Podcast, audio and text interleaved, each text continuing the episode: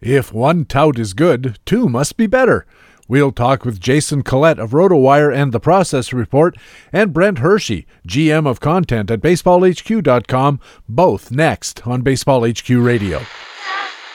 Learn to play the winner's way, because Baseball HQ Radio starts right now. And here's your host from BaseballHQ.com, columnist Patrick Davitt. And welcome to Baseball HQ Radio for Tuesday, April 26th. It's show number 21 of the 2016 fantasy baseball season. I'm Patrick Davitt, your host, and we do have another great Tuesday show for you. For the first time, we'll have two Tuesday touts. All we need is eight Lords of Leaping and a partridge. We'll talk with Jason Collette from RotoWire and The Process Report about slow starting pitchers, strikeout surgers, Jesus Montero, his studs and duds, and more. And then we'll have Brent Hershey the general manager of content at baseballhq.com, to talk about his early first time experience in head to head fantasy baseball, where, by the way, he's off to a very impressive start. It's another big Tuesday Tout show. Just by counting experts, it's our biggest Tuesday Tout show ever. Thanks for joining us at Baseball HQ Radio. Hey, what do you say? We've got two Tuesday touts. We gotta talk some baseball.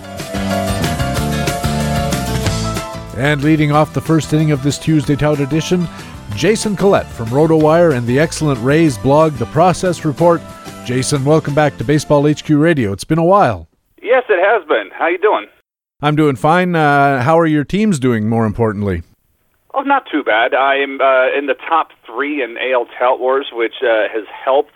Uh, the pitching staff that I paid $100 to put together has uh, performed rather well. Um, the only part of that staff that hasn't worked out is that $18 I invested on Ken Giles. Oops.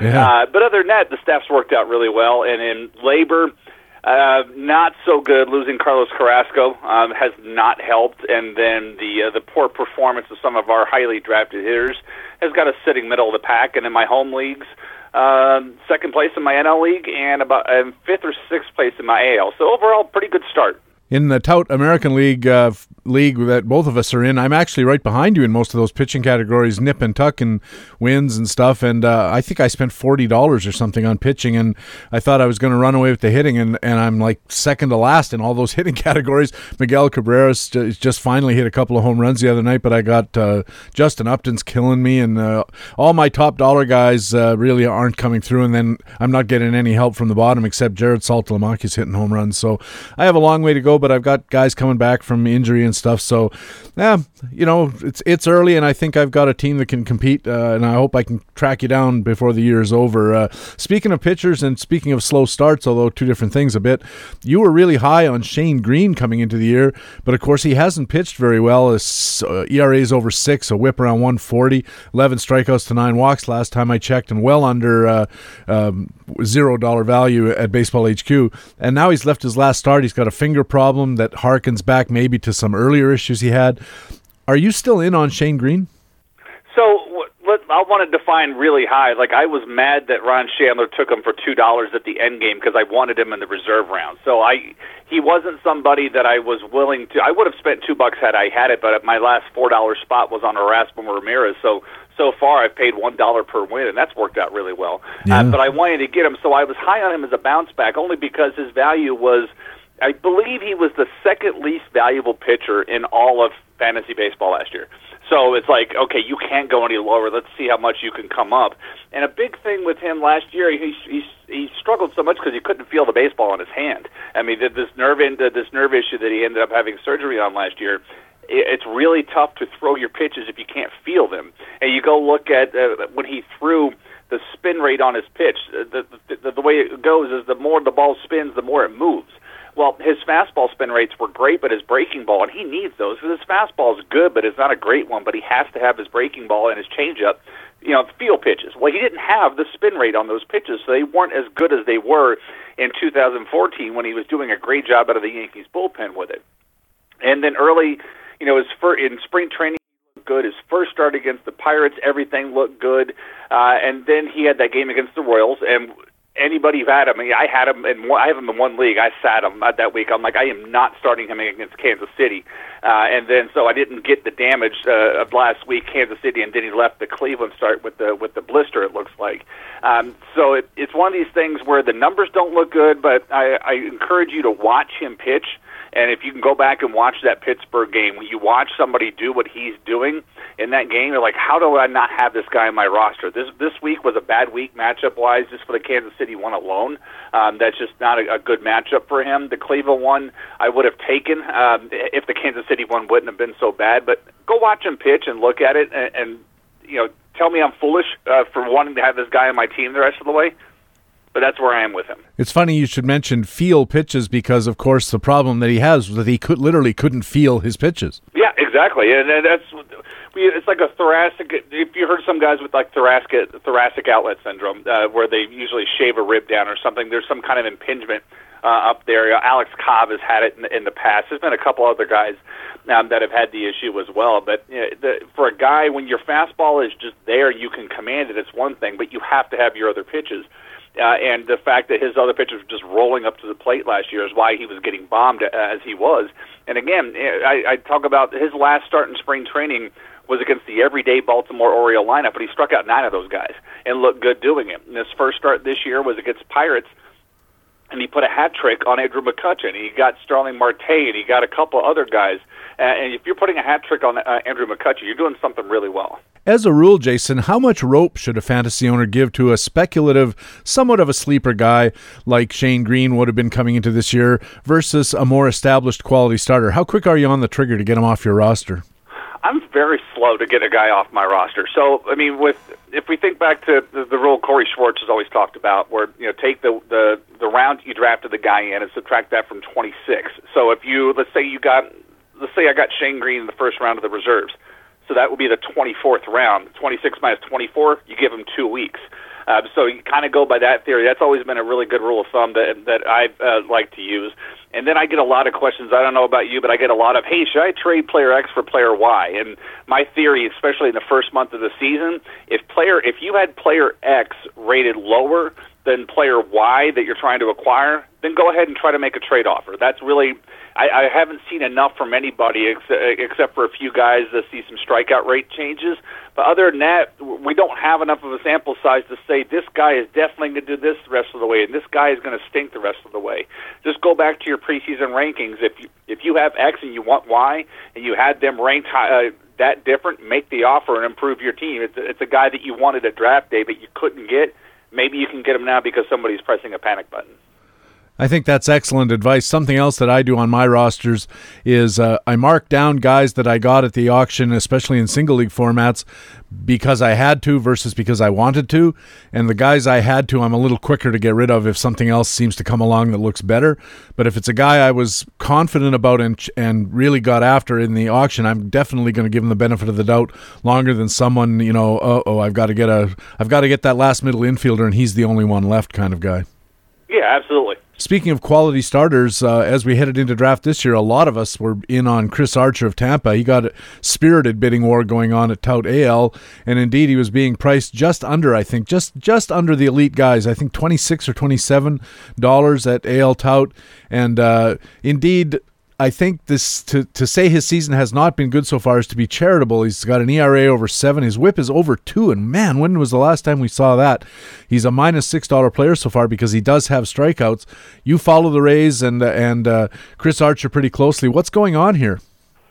Um, a, a couple of things with him, and in, overall, I'm I'm still concerned. I mean, the, the most recent outing against Baltimore, uh, statistically, looked like vintage Archer. Ten strikeouts, no walks, no runs, scattered five hits over six and I believe six and two thirds.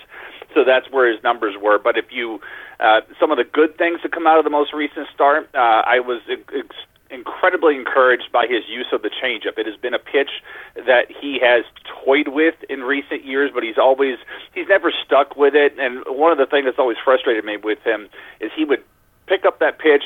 Let's say there's two guys on base. Let's say David Ortiz is at the plate. Red Sox have two guys on base, and he's ahead in the count one two. And then he's decided he's going to toy with it. He's going to throw his first changeup of the game to that guy, and he hits a three-run homer, and then the changeup stays in his back pocket. He never uses it again, or he'll hang it to a guy 0-2 to a bottom place hitter like a Josh Thole, and Josh Thole will hit it out on him. So it's been, and he'll use it once, but if anything poor happens to it, it's gone.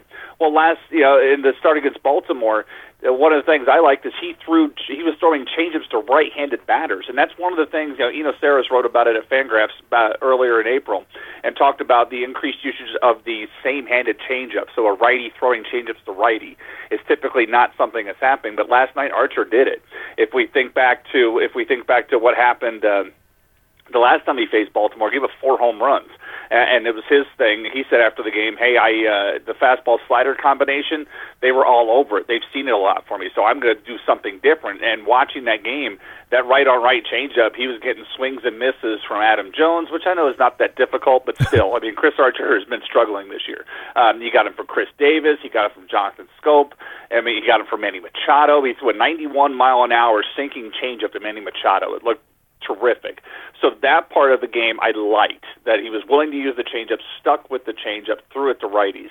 Um, the the fastball command was better, uh, but it there's still room for improvement. He's having trouble commanding his fastball to his arm side. So if he's throwing fastballs to lefties, they're running away and they're running away and up, which speaks to a mechanical issue. Uh, and then for for righties, a lot of them were running in.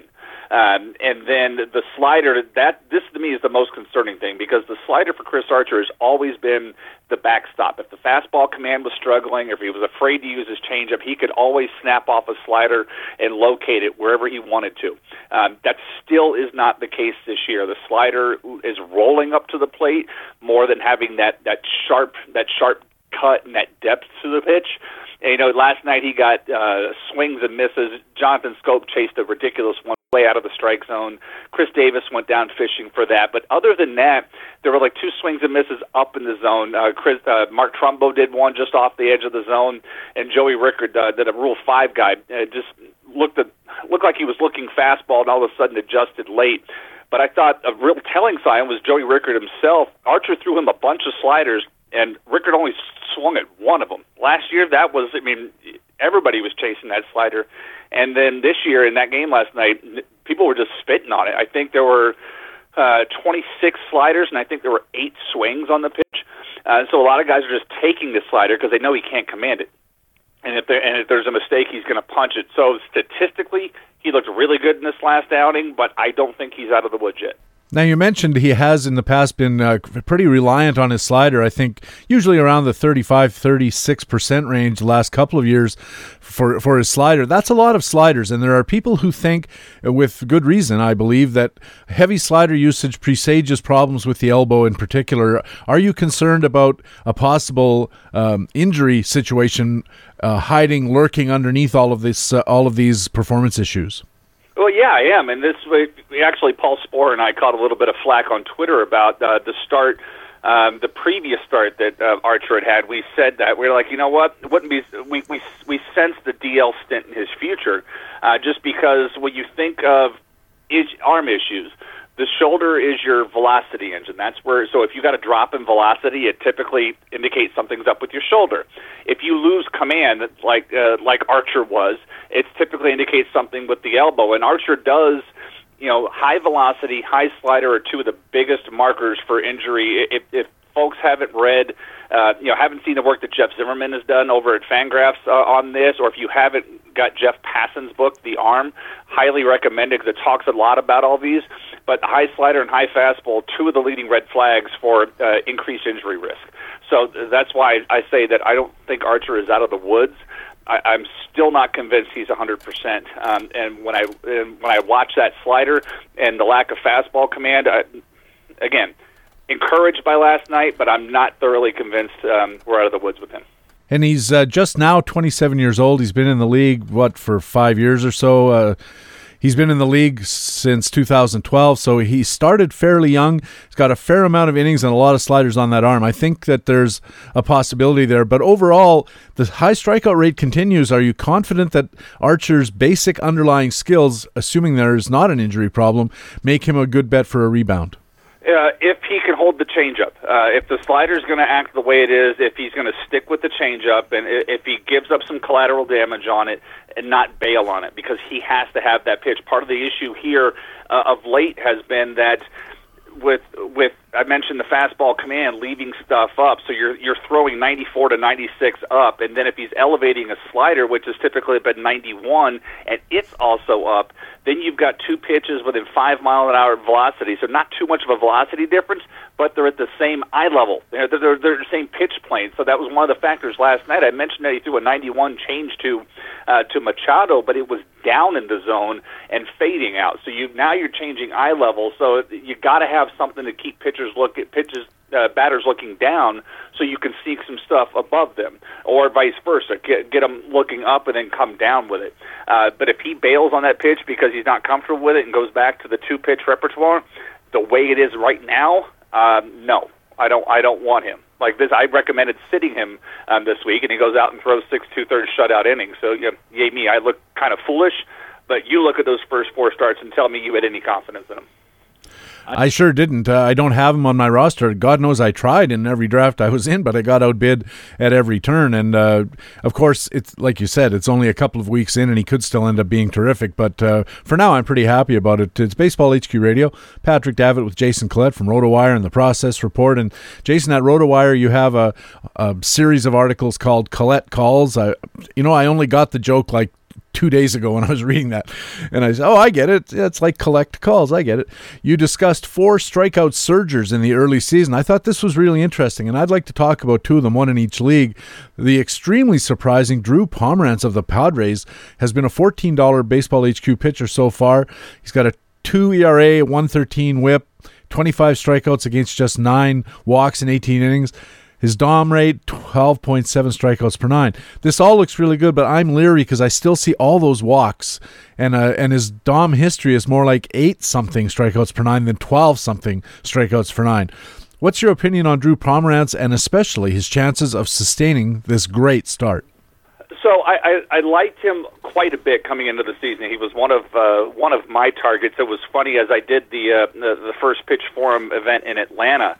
Uh, you know, Brent sent out the slide notes about the NL bullpen situation because part of that part of that uh, presentation was that Drew Pomeranz was a bullpen target for San Diego. This was prior to him being put in the rotation, uh, and I, it, it was. I sent him a note back saying this is funny because these notes match exactly what my my draft plans were anyhow. Because Pomeranz was right at the top of the list of the guy that I like because he did so well out of that Oakland bullpen last year. Uh, and then so far this year, he added one of the things he did in the season is you know he added a new pitch talked about I'm going to throw a cutter, and now he's throwing his changeup more, so he's got a, a bigger bag of tricks. When you're a reliever, if you're only coming in for an inning, inning and a half, two, you can just max out with two pitches. There's no real reason to go out there and throw multiple pitches because you can max out your velocity and, and throw as hard as you want for 20 pitches and be out. But if you're a starting pitcher, you got to open up your bag a little bit and use some more pitches. So that's what Pomeranz is doing. Um, you know, the walk rate when I when I go back and look at his walks, he's got 12 of them this year. Um, but some of those are at the bottom of the order. Nine of his twelve have been with nobody on base, so it's not. So the damage he's been able to limit the damage in that regard, uh, and you expect a little bit of a bump in walk rate anyhow because you know he's he's going to try to pitch around the number eight hitter to get to the pitcher in the, in the games in the National League anyhow. So I expected a little more of that. But the, these skills were there last year for him, and they're sticking through this year. My only concern is he's never thrown more than uh, he's never had a hundred inning season at the major league level. He's 27 years old, so this is one of these guys where if I had him, as much as I'd like him, I'm marketing him to try to get somebody I know that I can get 160 plus innings out of uh, for the overall season because I don't expect Drew Pomeranz to last that long. In the American League, you discussed in that same Collette Calls article at RotoWire, Rick Porcello of Boston, another big surprise, $14 so far. Uh, he's just won another game the other night against Atlanta. He's got 11.2 strikeouts per nine, which is a big jump for him. It was like 7.8, I think, was his previous high. Again, the question is uh, Rick Porcello looks really good, but can he keep it up? I mean, here's the thing with him, and it gets back to the whole spring training thing. He looked horrendous in spring training, uh, just absolutely terrible.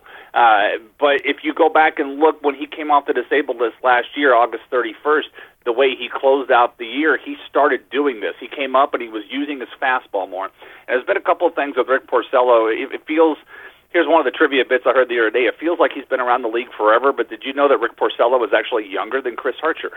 Uh, wow! but he's been he's, he's been around in baseball since 2010. I'm sorry, 2009.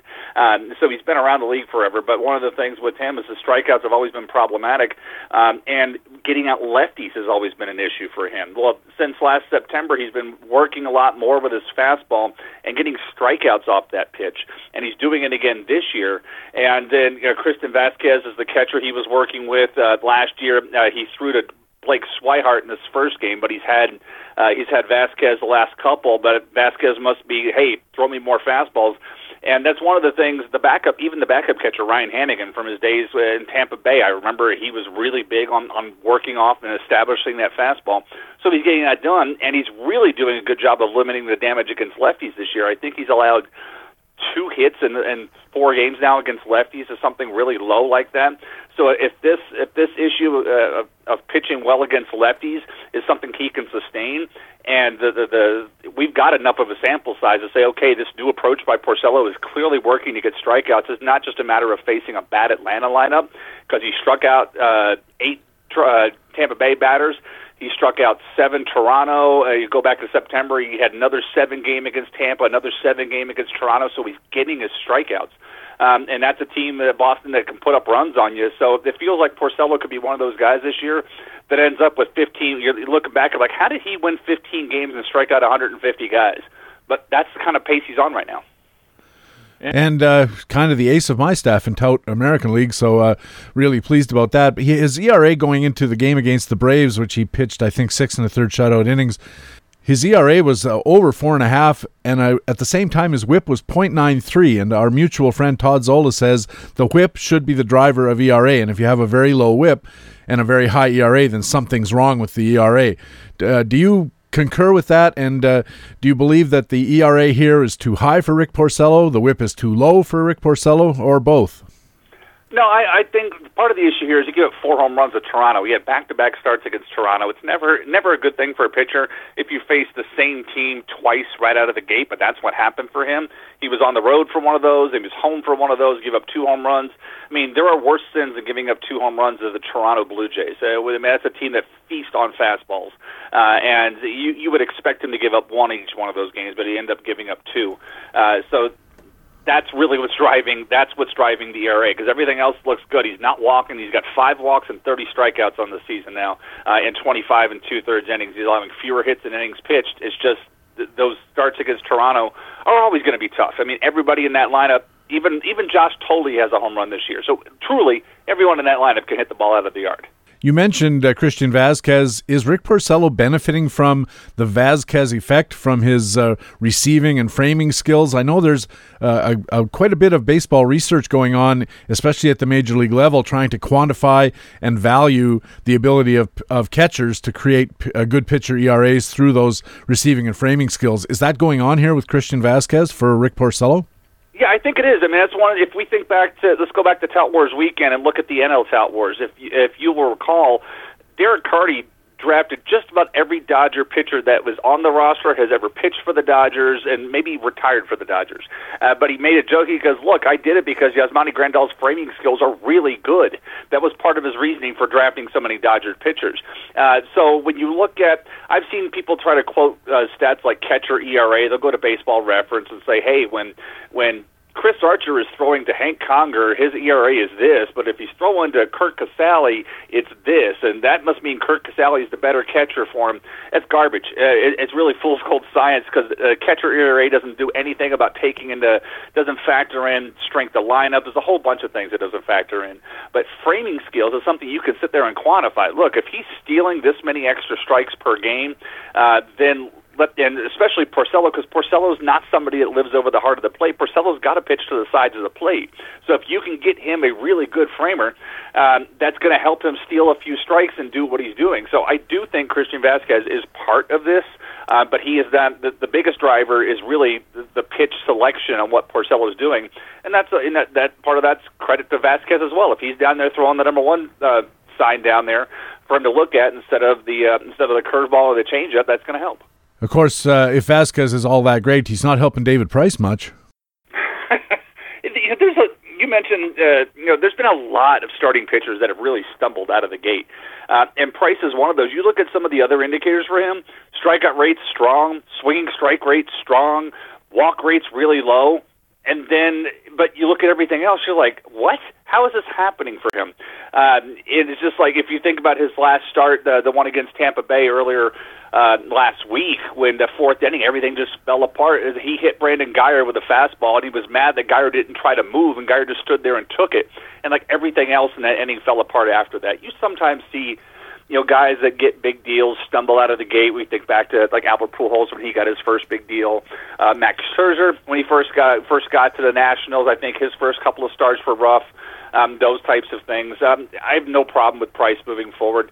Uh, it's just a, a really unfortunate start for him. But you look at a lot of the underlying skills, and everything's there.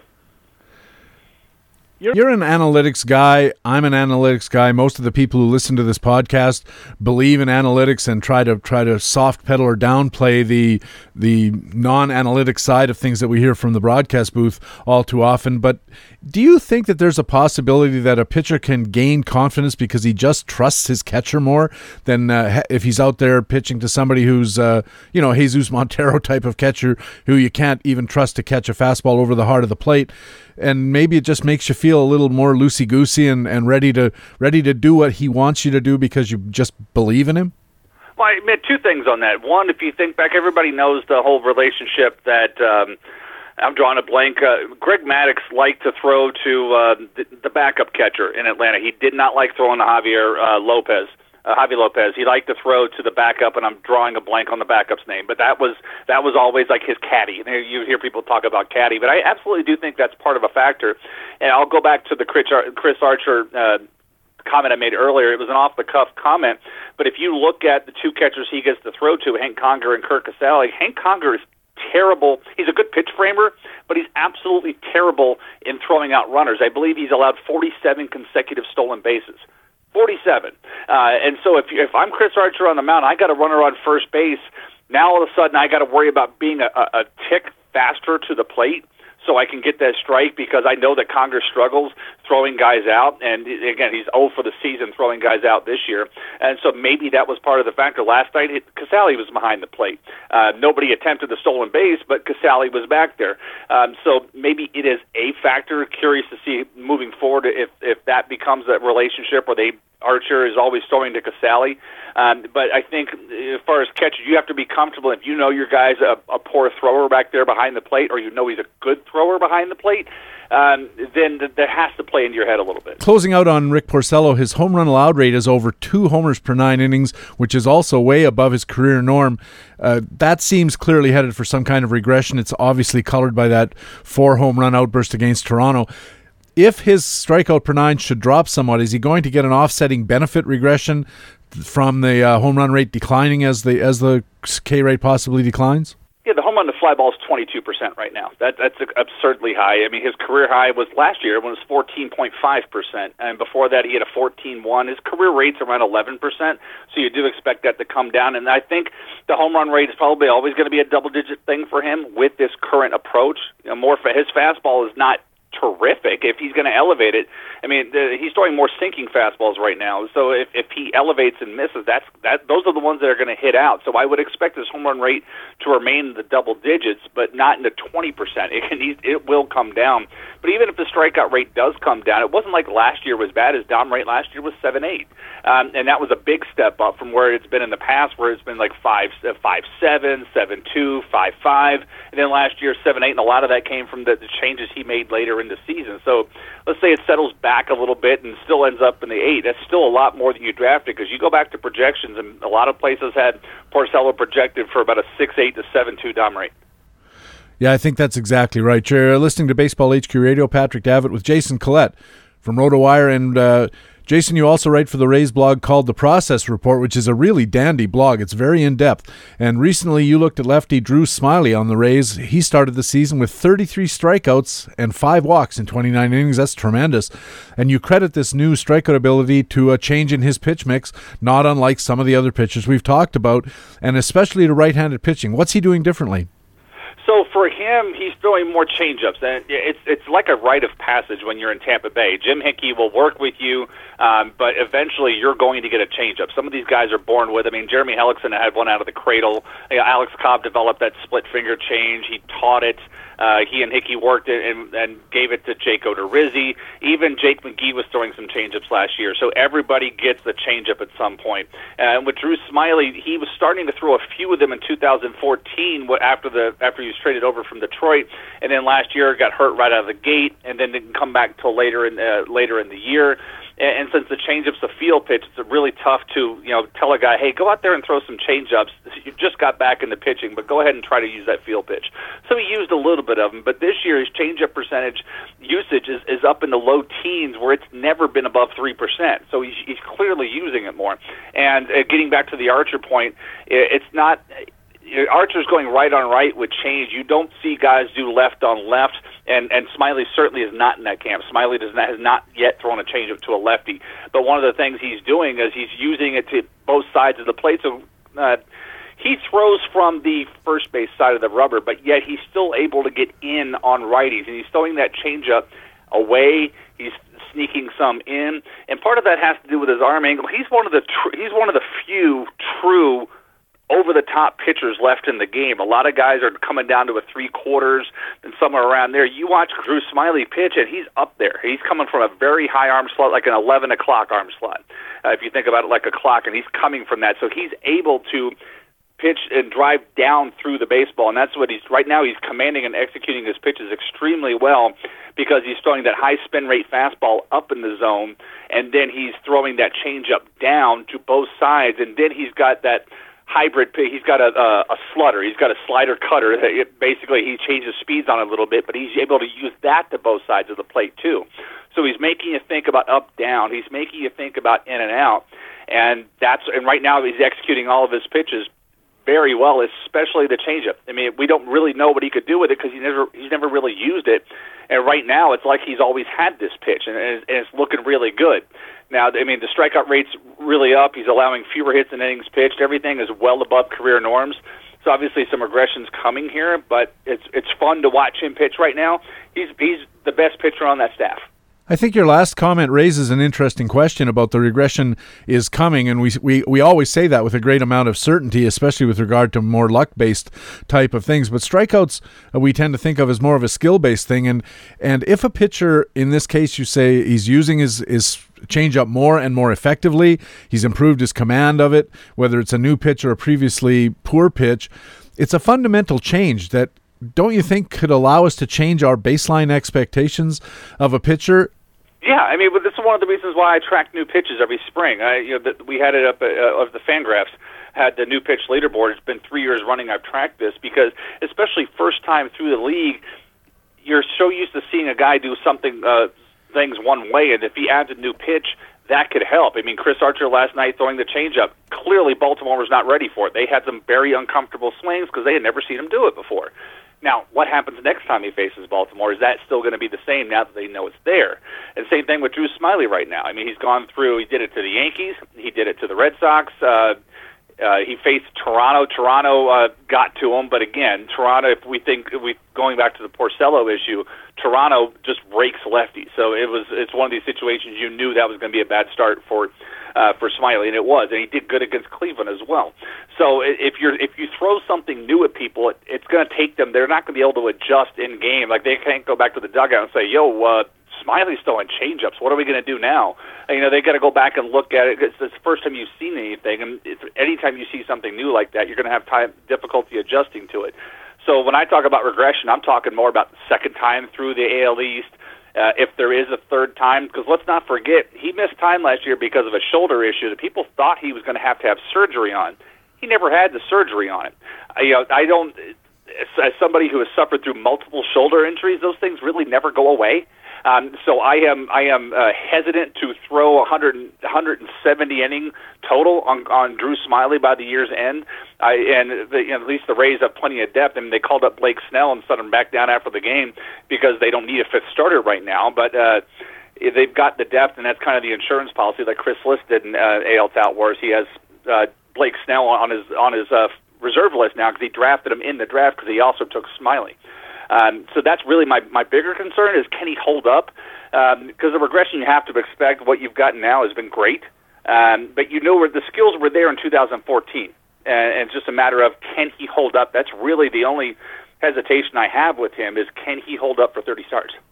Are there any other things that a pitcher can do that give you confidence that any change of level of performance for the better is for real? You mentioned this this pitch mix thing is a very real thing. A, a pitcher is obviously going to be more effective if he can get the ball over where he hasn't been able to before with a certain pitch, or you know, com- command it better, or whatever the case might be. Are there any other skills that a pitcher can demonstrate to you that would make you say, I believe that this increase in strikeouts or this uh, increase in, in control is for real. I mean, for me, I'm I'm a huge fan of first pitch strikes. If you look at the data, at uh, what happens uh, once a count once a guy gets into an 0-1 count versus a 1-0 count, it's huge. So it's it's like we know from the start that a pitcher is going to win the battle 70% of the well, actually the, since the league wide batting average is now 250 75% of the time the pitcher is going to win this battle anyhow right so if we get to an 0-1 count, all of a sudden the league-wide batting average on counts after they've gone to 0-1 is something like 180. So if you can, but if you go to 1-0, it's 285. Uh, not exact numbers, but that's the that's the swing. It's about a 90 point difference, and that kind of gets exacerbated as you go out in the count. But if I can find a pitcher that understands, hey, if I get ahead one, uh, if I get ahead 0-1 in the count, I have the advantage here, and they can start throwing first pitch strikes at 66% of the, 65% or up is kind of the marker that I use first pitch strikes. I want to see guys that can do that, and, and if they're making that change within the season, uh, so if somebody comes out in one in one game they're like 52%, but if we can see some progress, they're starting to throw more first pitch strikes. Um, that's kind of a, a tiebreaker that I use if I'm looking at a couple of guys. Show me the guy that's show me the guy that's getting ahead early in the count because it allows him to use all of his pitches. Because especially the young kids, I mean, you're not going to see a lot of young kids snap off a two-one curveball or a two-one changeup because that's a pitch that they think is their third best pitch. It's something they use as a chase pitch to get guys to expand the zone when they're in two-strike mode. But if I can get ahead one two, then I can use that third. I've got three pitches at my disposal uh, versus just two. So to me, that's one of the other skills I like to track. You mentioned uh, first pitch strikes. Are you uh, do you differentiate between swinging strikes and called strikes as a general metric for pitcher effectiveness? I know some do, some don't. I'm a bigger fan of the swinging strike because that means the batter thinks I can get I can hit that pitch. Like I mean, when you think of uh, the called strike, maybe I was look I was looking out and you snuck one in on me, or I was looking to protect the inner half and you snuck a fastball away on me. But if I'm swinging at it, that means I thought I knew where it was going to be and I still couldn't get to it. Especially swinging strikes uh, up in the zone. We think uh, I've, I've mentioned spin rate a couple of times, and we think about Chris Young, the pitcher. I mean, 85 miles an hour. How is he getting fastballs by guys? It's because they think they see a fastball coming into the letters it's 85 or I'm going to tee on it and it as because it's got so much spin to it it's just kind of changing that plane of the swing so you think it's on one plane and it actually comes in on another and you come up you either pop it up in the air you swing and miss at it things like that. So i'm a big fan of the swing and strike.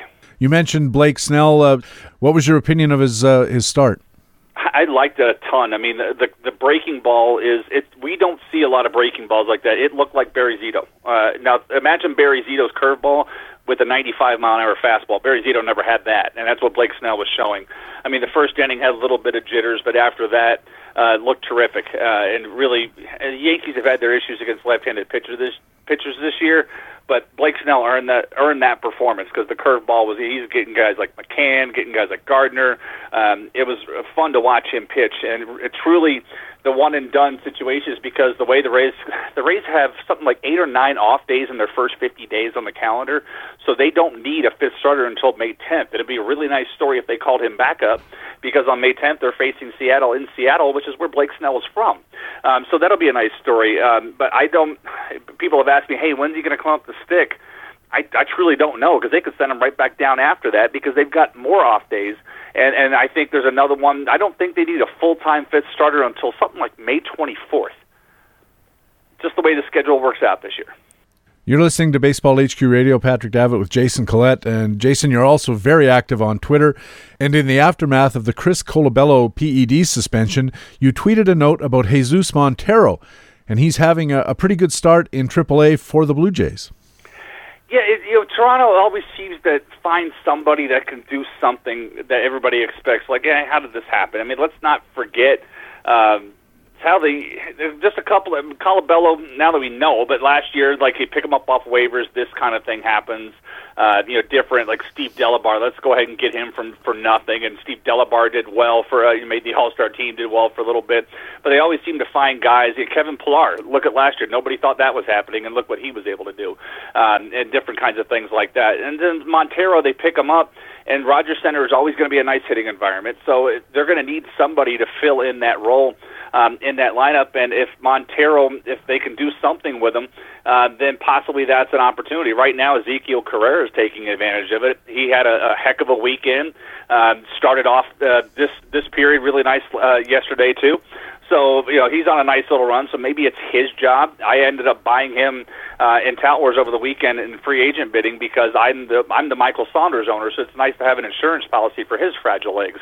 Um, but he ended up not needing to go on the DL and, and played last night. So I have both guys this week. Um, so maybe it's Ezekiel Carrera that comes out. But Montero, he's doing well down in AAA, but he did start well last year too. Um, but again, better hitting environment. Now he's got a clear path. Last year he really didn't uh, in Seattle, and now there's an opportunity. If the Carrera fire cools off, maybe it's maybe it's Montero that's next. Well, from your lips to God's ear, he's on my reserve list in tout. Uh, also on Twitter, you talked about Logan Morrison of the Rays. He had some positive tout mojo coming into 2016, but really hasn't lived up to it. And I have two questions about that. First, don't you think positive tout mojo would be a good name for a progressive rock album? And more to the point, what's up or not up with Logan Morrison? Oh, um, yeah, I've started calling him No Mo because I don't, I do not want him on my team. No Mo. Uh, it is uh, not pretty. Uh, so with him, he's, you know, and Jason Hanselman is one of the guys that writes with me at the Process Report. He did a really good job of, of breaking down uh, him uh, on a, uh, a player card thing project we did over the over the off season. And if Morrison can focus on staying within the strike zone, he's serviceable. But if he tries to expand his strike zone, which is what he's been doing a ton this season, he's not serviceable. So I believe he's made two hard contact balls all season, um, and he's something like four for 48. Uh, just the numbers aren't pretty, but it's his own doing. He's expanding the strike zone, uh, and so I think he's. Uh, not that many people were starting him anyhow, uh, but he's losing playing time to Steve Pearce. Uh, it was a strict platoon, but we're starting to see Pearce go in against some of the righties that Morrison uh, would have been facing. And if the Rays weren't already paying James Loney eight million not to play for them this year, I think Morrison would already be gone. Because if we think back to um, when Hideki Matsui was on this team uh, and Pat Burrell, and they got off to bad starts in, in 2009 and 2012, both guys were gone by this time. Uh, yet Morrison's still there, and, and still there despite uh, a, a more a talented bat and Richie Shaffer down in AAA, the guy we saw play for them last year. Shaffer's doing well down in AAA Durham too, um, and so you know they they could put, let Pearce play and then use Schaefer in some situations. Um, Morrison's going to have to get something going here because I don't think he's long for this roster if he keeps this up. You're listening to Baseball HQ Radio. Patrick Davitt with Jason Collette. And Jason, during the season, I like to ask our experts to talk about some studs and duds they've identified in the major leagues. Uh, any rationale is fine, whatever you want to talk about. Uh, but the general gist is a stud is a guy you wouldn't mind having on your roster, and a dud is a guy you definitely don't. So let's start with the hitters. In the American League, who's a stud hitter that has caught your eye? Colby Rasmus. Um, don't ever underestimate the power of the Waffle House. Um, he is a, big fan. I had a, a story from someone who said that Corey, uh, Colby Rasmus is a huge fan of the Waffle House. So the fact that they have some in Houston uh, is a big thing for him. We always joke that maybe he would go to Atlanta to go play for the Braves because they have a Waffle House inside of Turner Field. Um, but Rasmus is while the, while the Astros have been off to a terrible start this year, and some other guys are not hitting in that lineup, it's not Rasmus's fault. The, you know, the batting average is uh, well above where where it's been in a number of years, but the power's big. I mean, he's already has seven home runs this year and has driven an 18, and that's a tremendous start for a guy that most people had projected for 23 homers. In the National League, how about a stud over there? Um, I'm a right now. So we think everybody's talking about Bryce Harper and the home runs he's hitting. But if you were to look at weighted, if you look at the weighted on weighted on base average leaderboard for the National League right now, number one is Dexter Fowler. Um, Dexter Fowler is a guy that I could not stop talking about last year. I said when he went to the Cubs, he was going to score a ton of runs, jump on them. He did. He scored a ton of runs. Um, it, the fact that Baltimore was not able to get him made the AL East fan of me extremely happy because I, I still remain a big Dexter Fowler fan, and what he's doing here out of the gate shows is backs it up. He's hitting for a great average, scoring a ton of runs in front of that lineup. Um, he may even exceed last year's production. So right now, uh, Dexter Fowler is is is the man in the National League. And, and, switching to the duds, how about an American League hitter you think is maybe a, a little overbought right now, or just generally a guy you're not interested in having on your roster? well, it's going to be more of the former because I do have him on my roster. It's Carlos Gomez with the Astros. Gomez has been terrible. Um, he he closed out last year terrible. We thought maybe it was because of the, uh, of the hip, uh, the issues and everything, but he has not looked good out of the gate. Uh, he is um, he was our uh, Paul and I. We drafted him in the fourth round of LABR towards the back end, and and he is not performing well. And in the National League, a dud because of the money you invested in him, Joey Votto. I mean, I, Votto was not getting out of the second round, and Joey Votto right now, and there's a lot of first base in this category right now. Teixeira's not doing well, Fielder's not doing well. Uh, you mentioned Cabrera getting the homers, uh, the two homers, but up to that, he's looked bad, and Joey Votto's been right there with him for what we spent on Votto. And it's not like he's, you know, people have always been on him. Hey, you need to expand your strike zone. Go do that.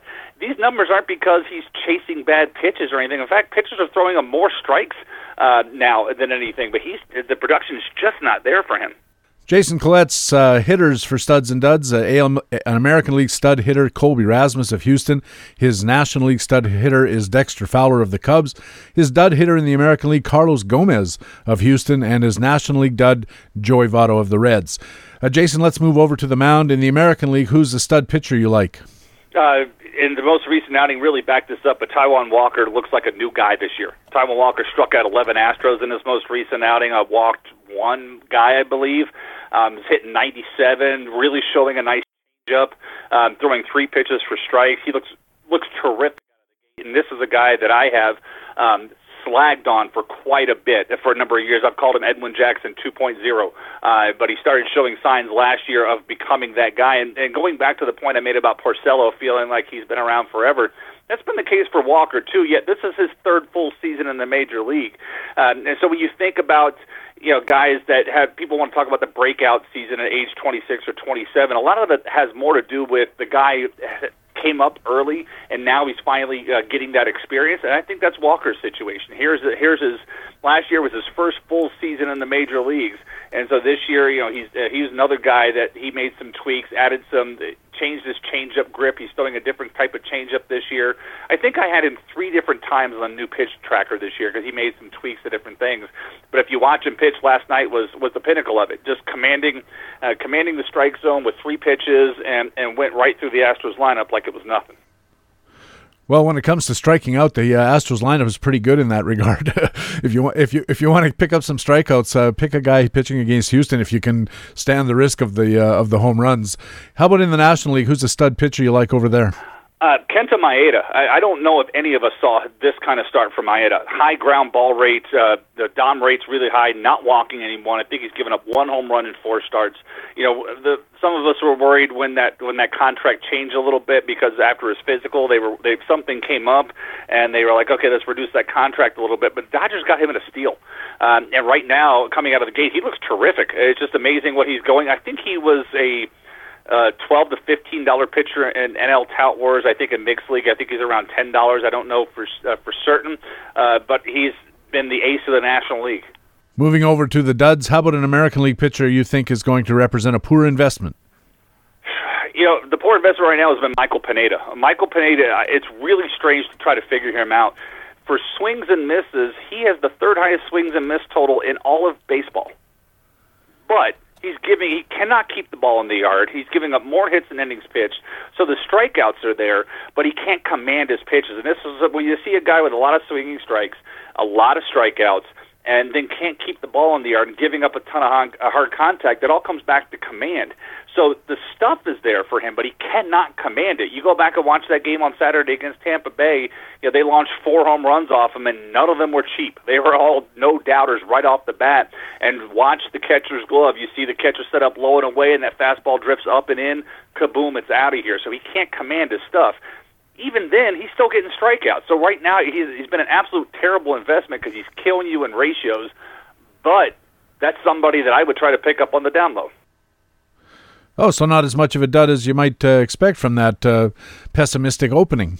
Well, you got to look when, you, when somebody's this bad. If they're getting the strikeouts like that, but they can't keep the ball in the yard, those types of things. It's like it's worth kicking the tires to see. Okay, Michael Pineda. So that 720 ERA and 159 ratio. So how do you feel about him? Fine, I'll give you. Uh, I want this guy. Okay, fine. I'm willing to take a shot on him. Now I'll pay 70 cents on the dollar. I'm not paying anywhere near what he was worth on draft day. But for somebody who's still missing bats despite not having his good stuff, I'm willing to take a chance. I imagine in some shallower leagues they might even be dropping him, and he might be available in a free agent pool. Who's a National League dud pitcher for you? Adam Wainwright, uh, and I, I'm I'm worried. That does not look good. Uh, when you you know he's an older guy. We knew you know you guys don't hold up forever, but Adam Wainwright, the stuff just does not look the same out of the gate, uh, and he's not doing good. Now, if you ask me to take which which which one of these guys do I want to take a shot on the rest of the way, I know Wainwright's got the better track record, but right now Pineda's at least missing bats, and Wainwright's not even doing that. Jason Collette, studs and duds on the mound in the American League, a stud pitcher, Taijuan Walker of Seattle, his National League stud, Kenta Maeda of the Dodgers. In the American League, his dud pitcher, Michael Pineda of the Yankees, and his National League dud is Adam Wainwright. Uh, geez, Jason, this has been great. Uh, before I let you go, uh, you tweeted out not long ago uh, a really nice picture, looked like from behind the plate at the new ballpark in Charlotte, where you live. Uh, tell us about that ballpark, and have you seen any top Knights prospects or anybody coming through that was uh, exciting for you to see? Yeah, that's BB&T Park. That was from opening night uh, back on the uh, the 14th. I went with my my youngest brother. Uh, you can buy a standing room only seat for eight dollars, and you can just stand right there on the concourse and watch games. It's a great park. I love going go, go back on Saturday night. Um, Tim Anderson plays uh, for them, so right now he's the best prospect on that Charlotte Knights team, and he's hitting leadoff, which is nice. The rest of the squads, eh, not so much, but uh, Anderson's worth watching because he's making some plays from shortstop and showing off the arm and the speed um, that Chicago White Sox fans will get to enjoy here in short order. It's been fascinating talking with you as always. Tell us where listeners can get more from Jason Collette. Sure, on Twitter at Jason Collette, two L's, two T's, E at the end. Very active at night, uh, not so active during the day because I do have to pay the bills, and hanging out on Twitter is not part of that.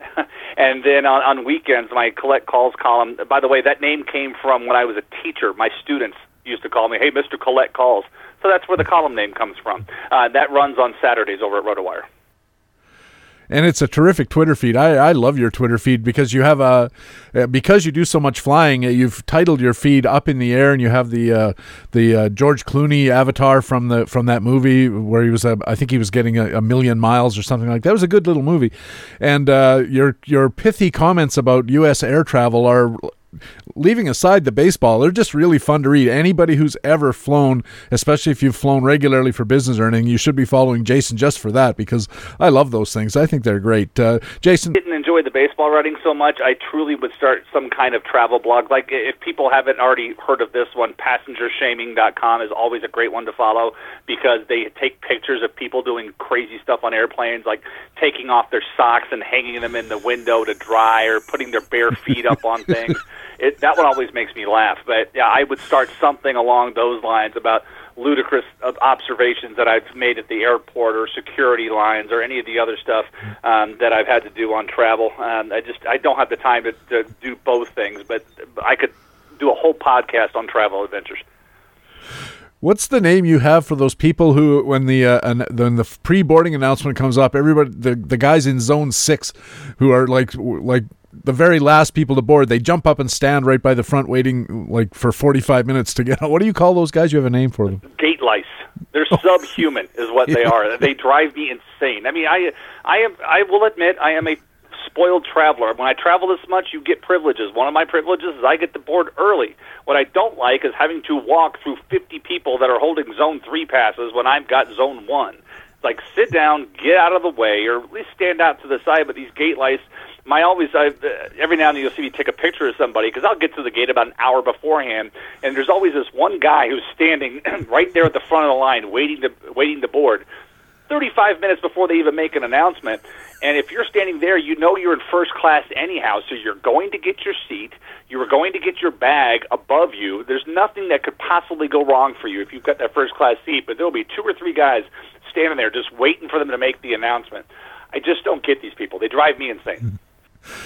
Yeah, I, agree with you. I, I, see these people as soon as the the, the uh, gate agent picks up the microphone, they start like barreling towards the gate like it's going to be a free for all, and you know it's going to be like festival seating at, at a Rush concert or something. And uh, and uh, hey, everybody, there's a number on your seat. Relax.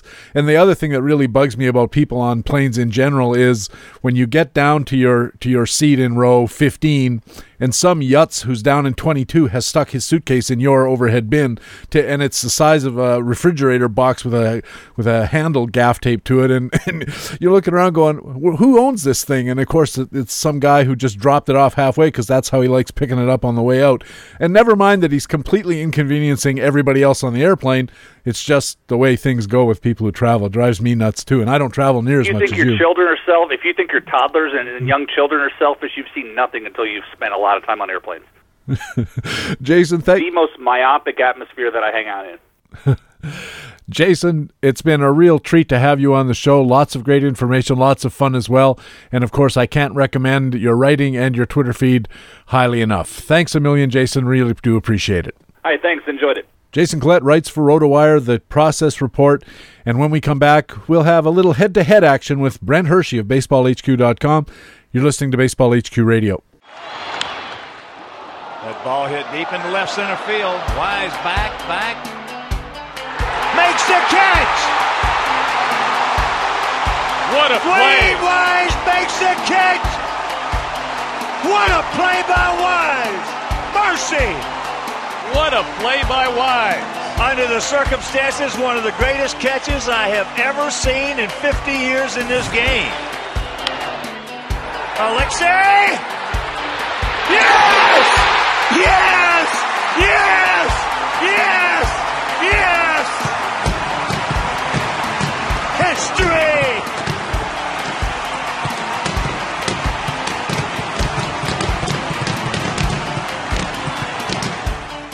HQ Radio.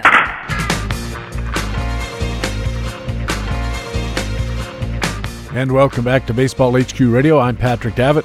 We have Brent Hershey coming up, but first let me tell you about BaseballHQ.com and why we call it the best fantasy baseball website in the business. It's because BaseballHQ.com is ready to keep you ahead of the game all season long with content across a wide range of great information. This week, our Playing Time Today coverage looks at Trevor Bauer's opportunity in replacing Carlos Carrasco in Cleveland. Our daily minor league call-ups report looks at recent call-ups like Alex Meyer of the Twins, Michael Feliz of the Astros, and many other recent call-ups. Ryan Bloomfield's Facts and Flukes performance validation coverage looks at Todd Frazier, Garrett Richards, Dustin Pedroia, and more. During the season, BaseballHQ.com has full team and player news analysis, player performance validation, daily matchups reports, and a daily fantasy dashboard, minor league scouting, and of course, all the projections and other roster management tools you can use to help you dominate your league and daily fantasy baseball. And it's all only at the website with fantasy baseball intelligence for winners. It is baseballhq.com. Time now for our second Tuesday tout. He's the general manager for content at baseballhq.com. Brent Hershey, welcome back to the show. Thanks, Patrick. Good to be back. Uh, Brent, uh, you've signed up this year for the inaugural season of the Tout Wars head-to-head competition. And before we talk about how you approached it, how you dealt with uh, the various aspects of head-to-head that might be a little different from standard rotisserie, give us a quick overview of the rules of how Tout head-to-head has worked.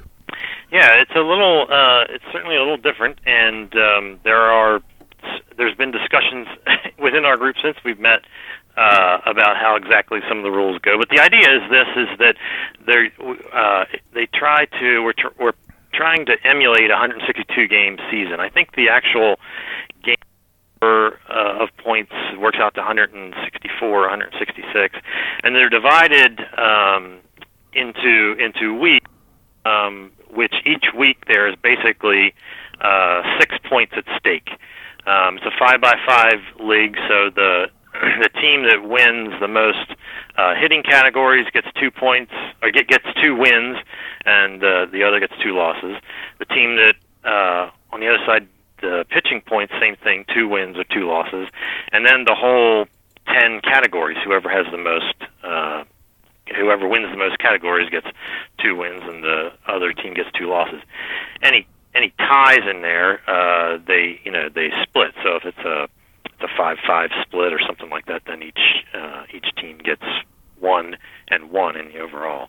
Um, so that's so that's how it so that's how it goes. I think there's 20 there's uh, 23 or 24 um, weeks during the season, and then there's also a rotisserie aspect to it where uh, the points are also being accumulated just as a normal rotisserie league.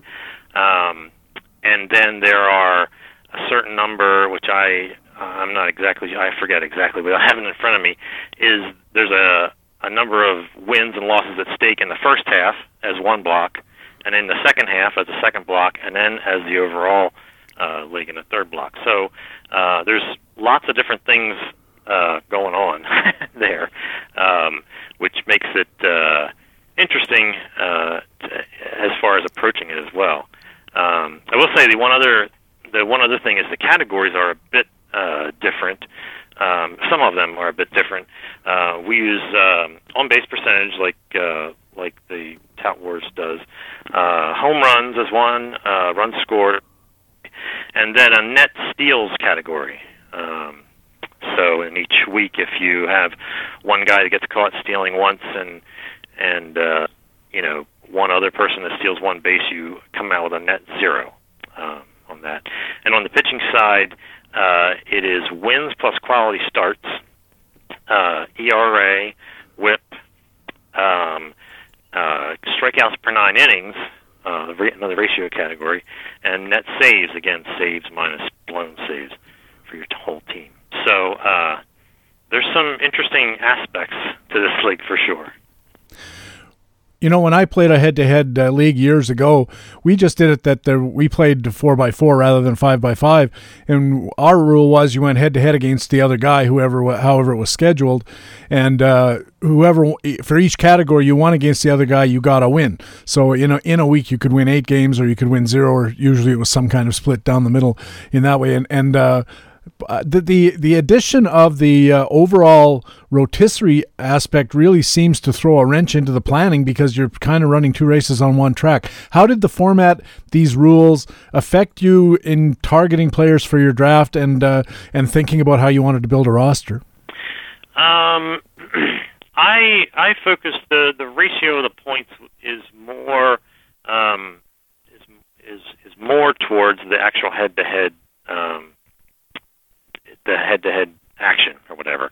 Uh, so I I worried more about that, um, and in the end, uh, I mean, it's sort of it's sort of just getting good players. Now I did uh, we had um, we have uh, David Martin uh, writes for Baseball HQ on specific head-to-head uh, format, and has has had some interesting articles over the years, uh, the past several years, uh, with regards to team building and head-to-head, and how kind of focusing on guys that do uh, that that do the same thing well um, gives you more of a base to work from each week, um, rather than kind of uh, spreading it out. And so, um, given that, given that again, how some of these, how the scoring format, the kind of six points or six games per week, worked out. Um, there's almost an essence that you can almost, you know, punt a category if you're sure that you're strong in the other other ones. Um, so that that did affect my approach a little bit, um, thinking about that. But in you know, in in the end, uh, I think we're just trying to get good players, that sort of thing. So when you say you can punt a category, did you at draft? Like, did you just not get stolen base guys or not get particular types of players and load up on other types of players, figuring instead of taking the zero in the category, you'll take the loss every week in order to increase your chances of getting more wins because you're your added strength in other categories? Who who did you draft? Um, I didn't. I didn't follow through as much. I, I although um, because again the even though it is a smaller portion of it, you do have that end of year sort of thing. I, I the the you know the accumulating categories uh, for the halves and the and the end of the year. I you know it, it's sort of new, and I think we're all gonna interesting to see how uh, the format works out. I for me for me I didn't I focused more on power bats and while I got some guys that I thought might help in steals, I didn't pay quite as much attention to that um, aspect of it and worked more on you know on base percentage and, and big power guys. Um, and and it's sort of played out. I think both. I think both. Uh, we've had we've just had two scoring periods because the first two weeks uh, basically played as one. Um, but I believe in both of the scoring periods, uh, like I you know, lost the stolen base, the net steals category, um, but had won the other ones. Um, so it it didn't affect me that way. But I, it does make some interest for some interesting strategic uh, choices. I think if you if you wanted to sort of test it and, and, and take it take it to the extreme.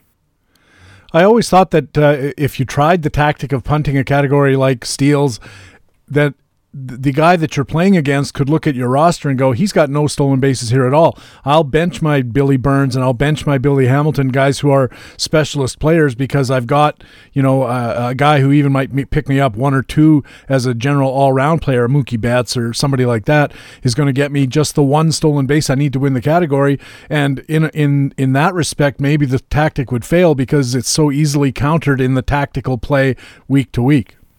Um, yeah, that's a that's a good point. Uh, we there's not huge. Uh, we have um, uh, six man reserves, I think, and so there's de- depending uh, that that may or may not be uh, applicable that way. As far as, as as far as would that be able to be? Would you be able to pull that off in in those instances? But uh, but I think you're right. And I mean, there there is that chance that it could that it could play out that way. Now, are you all playing in one big league like the major leagues used to be, or are you broken up into divisions where you play your own divisional rivals a little more often? No, it's it's one big uh, it's one big league of uh, twelve teams. You know, we play one other team each week, that kind of thing. But there's uh, yeah, there's one. Uh, it's one. It's old school in that way, as far as uh, one whole league. After the two scoring periods, how are you doing? I uh, am perfect. uh, so it's just two periods, but I'm 12 and 0. Um, so I've swept. You know, I've uh, in each scoring period won uh, each of those uh, categories, and there is uh, one other can uh, one other of my competitors, Jeff Zimmerman, uh, who was also 12 and 0, and uh, fate would have it we're meeting this week. Uh, so that that'll be an interesting uh, thing and, and fun to follow. So so far, uh, yeah, it has it has uh, been successful uh, as much as you you know can bank on that. Um, uh, you know, just a couple weeks in, but uh, so it's certainly fun in that aspect of, uh, of following these guys every week. Who do you have on your team? Who are your big hitters? Who are who are your top pitchers? Yeah, um, I have uh, Votto, Joey Votto, who obviously is um, hasn't done it yet. His, his uh, on base percentage is under 300 so far, but uh, but I spent a good bit of. Uh, we had a $260 auction. I spent a, spent I think $38 on him. Um, so he's he's won. Uh, Robinson Cano obviously had a great uh, kind of start and has, has helped a good bit. Um, Mookie Betts has won. Uh, Dexter Fowler is someone that I got uh, fairly cheap that's been doing well on the hitting side uh, too. And on the on the pitching side, um, I've had more guys that have just done well uh, that that you know may not be in the sort of stud category. Um, Ra- Raisel Iglesias has pitched well. Uh, Marcus Stroman, Drew Smyly, uh, Cole Hamels, uh, Jeurys uh, Familia. Um, so so far they've uh, and I had uh, Vince Velasquez on reserve, which um, for the for his of course had him and and kept him on reserve for his big 16 strikeout uh, game and put him in last week and he didn't do as well.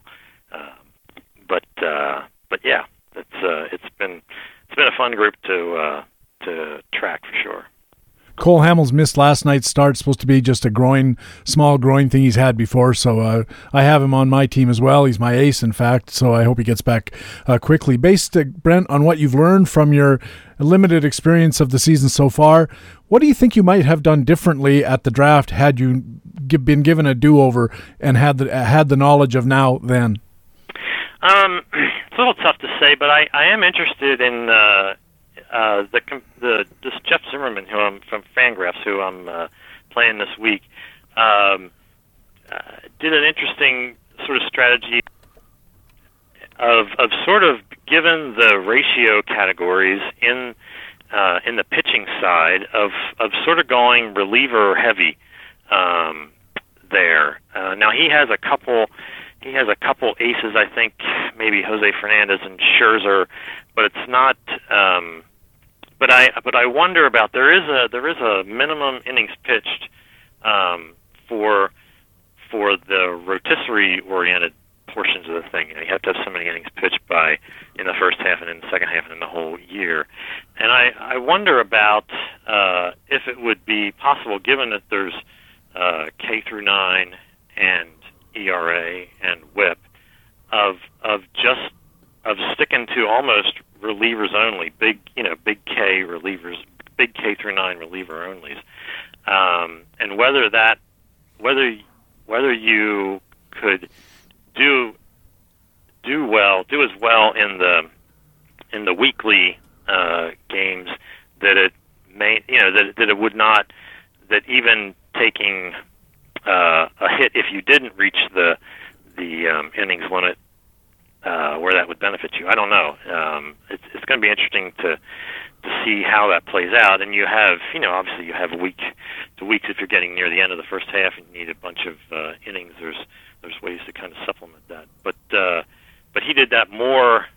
he did that more than the rest of us who did more of a balanced staff. And I'm uh, yeah, I'm interested to see uh, how that works out. So I might uh, I might if I had a do over, I might have uh, explored that for myself a little bit more, um, just to you know, it's again, it's an experimental league just to see uh, if that would be possible. So there's no innings minimum per week. There's no innings minimum per week. No.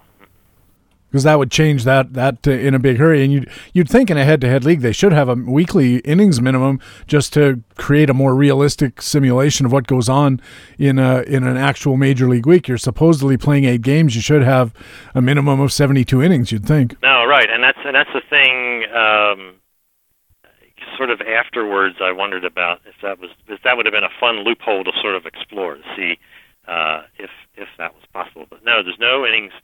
You know, there's no innings limits per week. So a couple of you know a couple of Yankee bullpenner guys, uh, you know, doing doing well, and, and especially with the K through nine, as opposed to just straight strikeouts.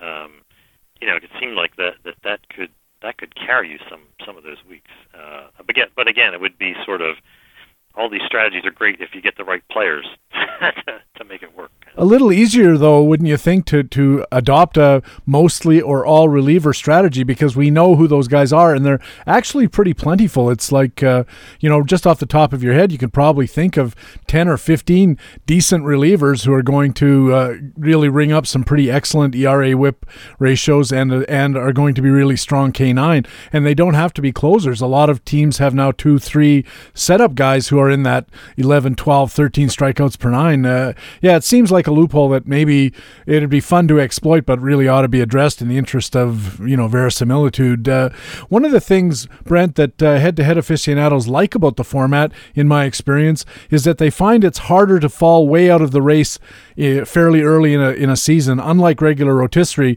where if you're you know ninth, tenth, eleventh, and you can see big gaps forming in the categories, you kind of think to yourself, "Hey, it's Memorial Day, and I'm I'm finished. And a lot of times, especially for guys who play multiple leagues, they just throw that league away, which has an effect, uh, a sort of a cascade or follow on effect with the rest of the race because they're not doing their waiver moves, they're not replacing injured guys, they're not taking guys out of the pool, and so forth.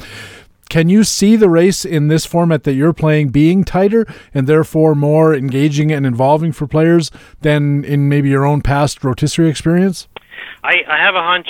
Um, again, it's hard to tell with just uh, sort of these two periods. Um, I mean, it's it's the the standings now are stratified. The bottom teams just have two and three wins, kind of after you know, after these uh, 12 games or whatever. But I but I I think my understanding is that the that this sort of roto, the traditional roto component, even though it's like first half by itself, second half by itself, and the whole year, uh, sort of serves that purpose uh, because there'll be. I think once we get to the end of the season, even those teams that have done well in the week to week in the week to week portion may you know may not necessarily be the top teams in the overall um, in the overall portion of it. Uh, and so I and I sort of I sort of wonder. I have a hunch that even kind of that last week we won't really. Uh, it'll be, or at least it'll be confusing to try to figure out how how it's gonna uh, how it's gonna end up. So I think that's I think that's sort of the idea behind um, behind combining, in, in a sense, those two scoring formats. Um, and again, those will be scored like uh, you know if uh, you'll get as many you'll get you know 12 wins for uh, finishing first in runs or whatever, and the same Right. thing for all the other categories. But I have a hunch that that, that is going to help uh, alleviate that uh, that situation where uh, guys are out of it and, and that, that sort of thing. I wouldn't be surprised if what you'll find is that the the race within just the the head to head part is going to be a lot tighter than people expect it to be because even uh, unlike in r- regular roto, a a team with poor guys or a lot of injuries has had those kind of things can still luck into wins you know in a way that you just can't. Even if you have a really good week and you're in 10th place and you know uh, some banjo hitter gets into the lineup and hits three home runs and you go way way to go for me but it doesn't help because you're so far back in the category and, and in the overall that even a lucky week by a few of your players a no hitter from one of your pitchers or something can't help. But in this format it can help. You can actually win a week pick up some games and make some progress in a way that you can't. It's a that's the to me that's the really attractive thing about it. I'm really uh, looking forward to following this race uh, during the year at uh, i think it's going to be very interesting to follow and i'll pick up with you during the year about it. Before i let you go uh, last week your gm's office column at baseballhq.com looked at the whole idea of this uh, expression you can win a trade by getting the best player in the deal. And i don't want to have you reread the whole column here or anything but has that ever been true always been true and is it still true Well, I think I think oftentimes when we go about uh, when I get questions or people pose questions to me about uh, fantasy trades, especially, um, that, that that's sort of a that, that is sort of a phrase that we sort of keep in mind and throw around uh, sometimes, and I, I I think it it is. I mean, there's always exceptions. You know, if you're uh, you know, if you're if you're trading away Mike Trout to get three, uh, I don't know, you know, closers at the end to kind of make up your your saves thing with you know four weeks left in the season or something like that, uh, because it's to because that's going to win you a championship. That may be uh, difference, but I think in in general that's often, at least when I go to evaluate those things or people ask that, that is a standard kind of uh, concept that I keep in in my mind that it's uh, you know these especially these superstar players that are uh, elite because they consistently produce at that high level uh, are going to do are oftentimes uh, you know do more uh, are more do do better for you in the in the long run than than getting a, a collection of of uh, four or five guys. You also cautioned in the column that in trades involving prospects, the best player in the deal might not be who we think in its immediate aftermath. And the example you used was the trade uh, Atlanta Arizona. They the uh, Braves sent Shelby Miller to the Diamondbacks and got back first overall pick Dansby Swanson. At the time, it looked like Arizona might have got the best of the deal because Miller looked like the best player. He was in the lineup, he was in the major leagues, and he was contributing. But as we get a chance to see, uh, for, first of all, that Shelby Miller hasn't maintained that level of success, but second of all, that Dansby Swanson looks like the real deal in the minor leagues. Maybe it turns out that the who we thought won the trade didn't win the trade. Yeah, and that's and that's part of it. Uh, I mean, a, a lot of the the genesis for the column for me came from uh, watching Swanson for a couple days um, when a high A team uh, passed through the area here that uh, that he was on, and just being kind of uh, yeah, just really wowed and kind of impressed with uh, a lot of his baseball acumen and, and skills and all that. And it just, you know, I'm sorry for Diamondbacks fans, but it just it just made me think like, how would you? I was just remained like kind of baffled. That was the first time I had seen him live, but I was sort of baffled at how an organization would would give up a player like that, a high, you know, the number one draft pick from just uh, not even, you know, whatever nine months ago, um, that has that has the skills that you pretty much fit exactly in the middle infield, you know, a very important spot at shortstop kind of thing. Um, and so it just uh, that's in in seeing Swanson. Uh, I certainly think he's he is going to be the when when you look at that uh, deal um, maybe even just months from now, realize that he is kind of the the best player in that, and and that yes, what you said is true that when those we can't always make those evaluations till years later when it's a current player for a prospect, um, but those those uh, those best players in the deal often, uh, or not often, or can be uh, very different depending on when you're making that evaluation. Yeah, I mean, hindsight's always twenty twenty. I guess is is what we're getting at. But what what the article and what you've just said makes me think is that it could be true that the best player in the deal means you won the deal, but depending on your team, depending on the context of the deal, you both could have ended up with the best guy because you may have had different aims for for outcomes. So, for instance, suppose uh, instead of uh, instead of the Dansby Swanson going out getting Shelby Miller back, suppose they had got back Max Scherzer, or suppose they had got back Jose Fernandez, who was on the block at that time. Suppose they had got back a genuine ace, a guy who could really make a difference for them in in uh, this year, which I think they had aspirations to make the playoffs this year. And in the long run, they look at it and go, you know what? Dansby Swanson turned out to be the next Alex Rodriguez. And, you know, in the 10 year context, we probably didn't get the best player in the deal, but for what we needed right then, this was a hell of a deal for us and for them. And, and it was kind of, we both got the best player in the deal. And that's, uh, that's uh, certainly a fantasy applicable skill to a negotiating skill when you, uh, when you can uh, find those uh, perfect matches, uh, you know, to bring it back to that fantasy aspect um, where um, where yeah, that where the, if it's a fit for each team, and um, you know that it can be a sort of a sort of a win-win. But certainly, yeah, I mean that's the whole the whole uh, crux of it is in this specific case, um, and this is even before you know we knew that uh, that we know about Shelby Miller's awful whatever first four starts or whatever. Um, that um, that it was uh, that that that, that it seemed uh, for a person for a person like myself who follows prospects and all that sort of thing, it seemed like a just a severe overpay that they would give up a player like that of that high regard and not get sort of a, a Scherzer or a Fernandez type of of uh, ace. So uh, it, it it makes it interesting because just as in just as in fantasy trades, obviously the uh, MLB GMs all have uh, different understandings of value and, and what they're um, you know of what they're getting back, and that's what that's what makes all this discussion so much fun.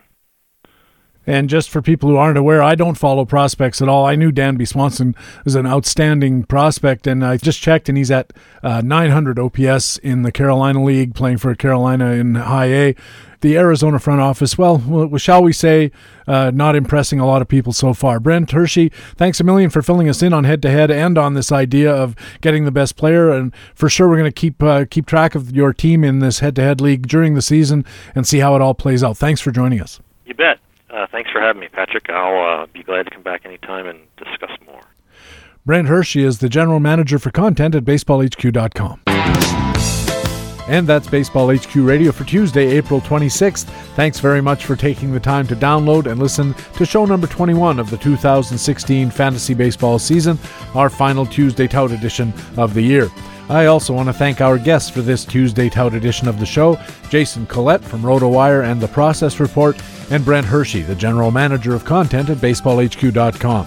They're both great guests with some terrific insights into the game, and they're both really nice guys. And as I always say, a business full of nice guys.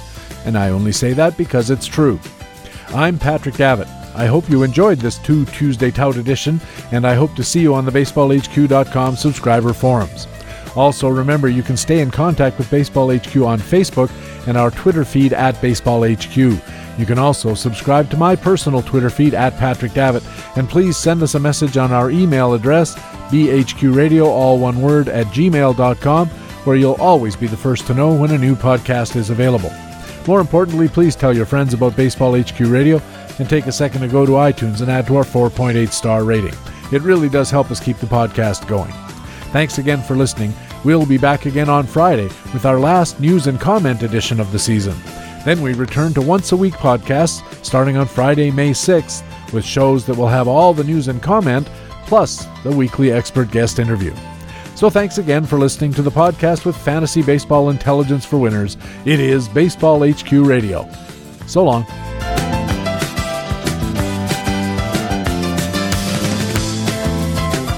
Baseball HQ Radio is a weekly free podcast available through iTunes and other podcast aggregators, or directly from baseballhq.com, where we have an archive of past shows as well. Just look for the HQ Radio microphone logo on the right side of the baseballhq.com homepage. Baseball HQ Radio is a production of the USA Today Sports Media Group.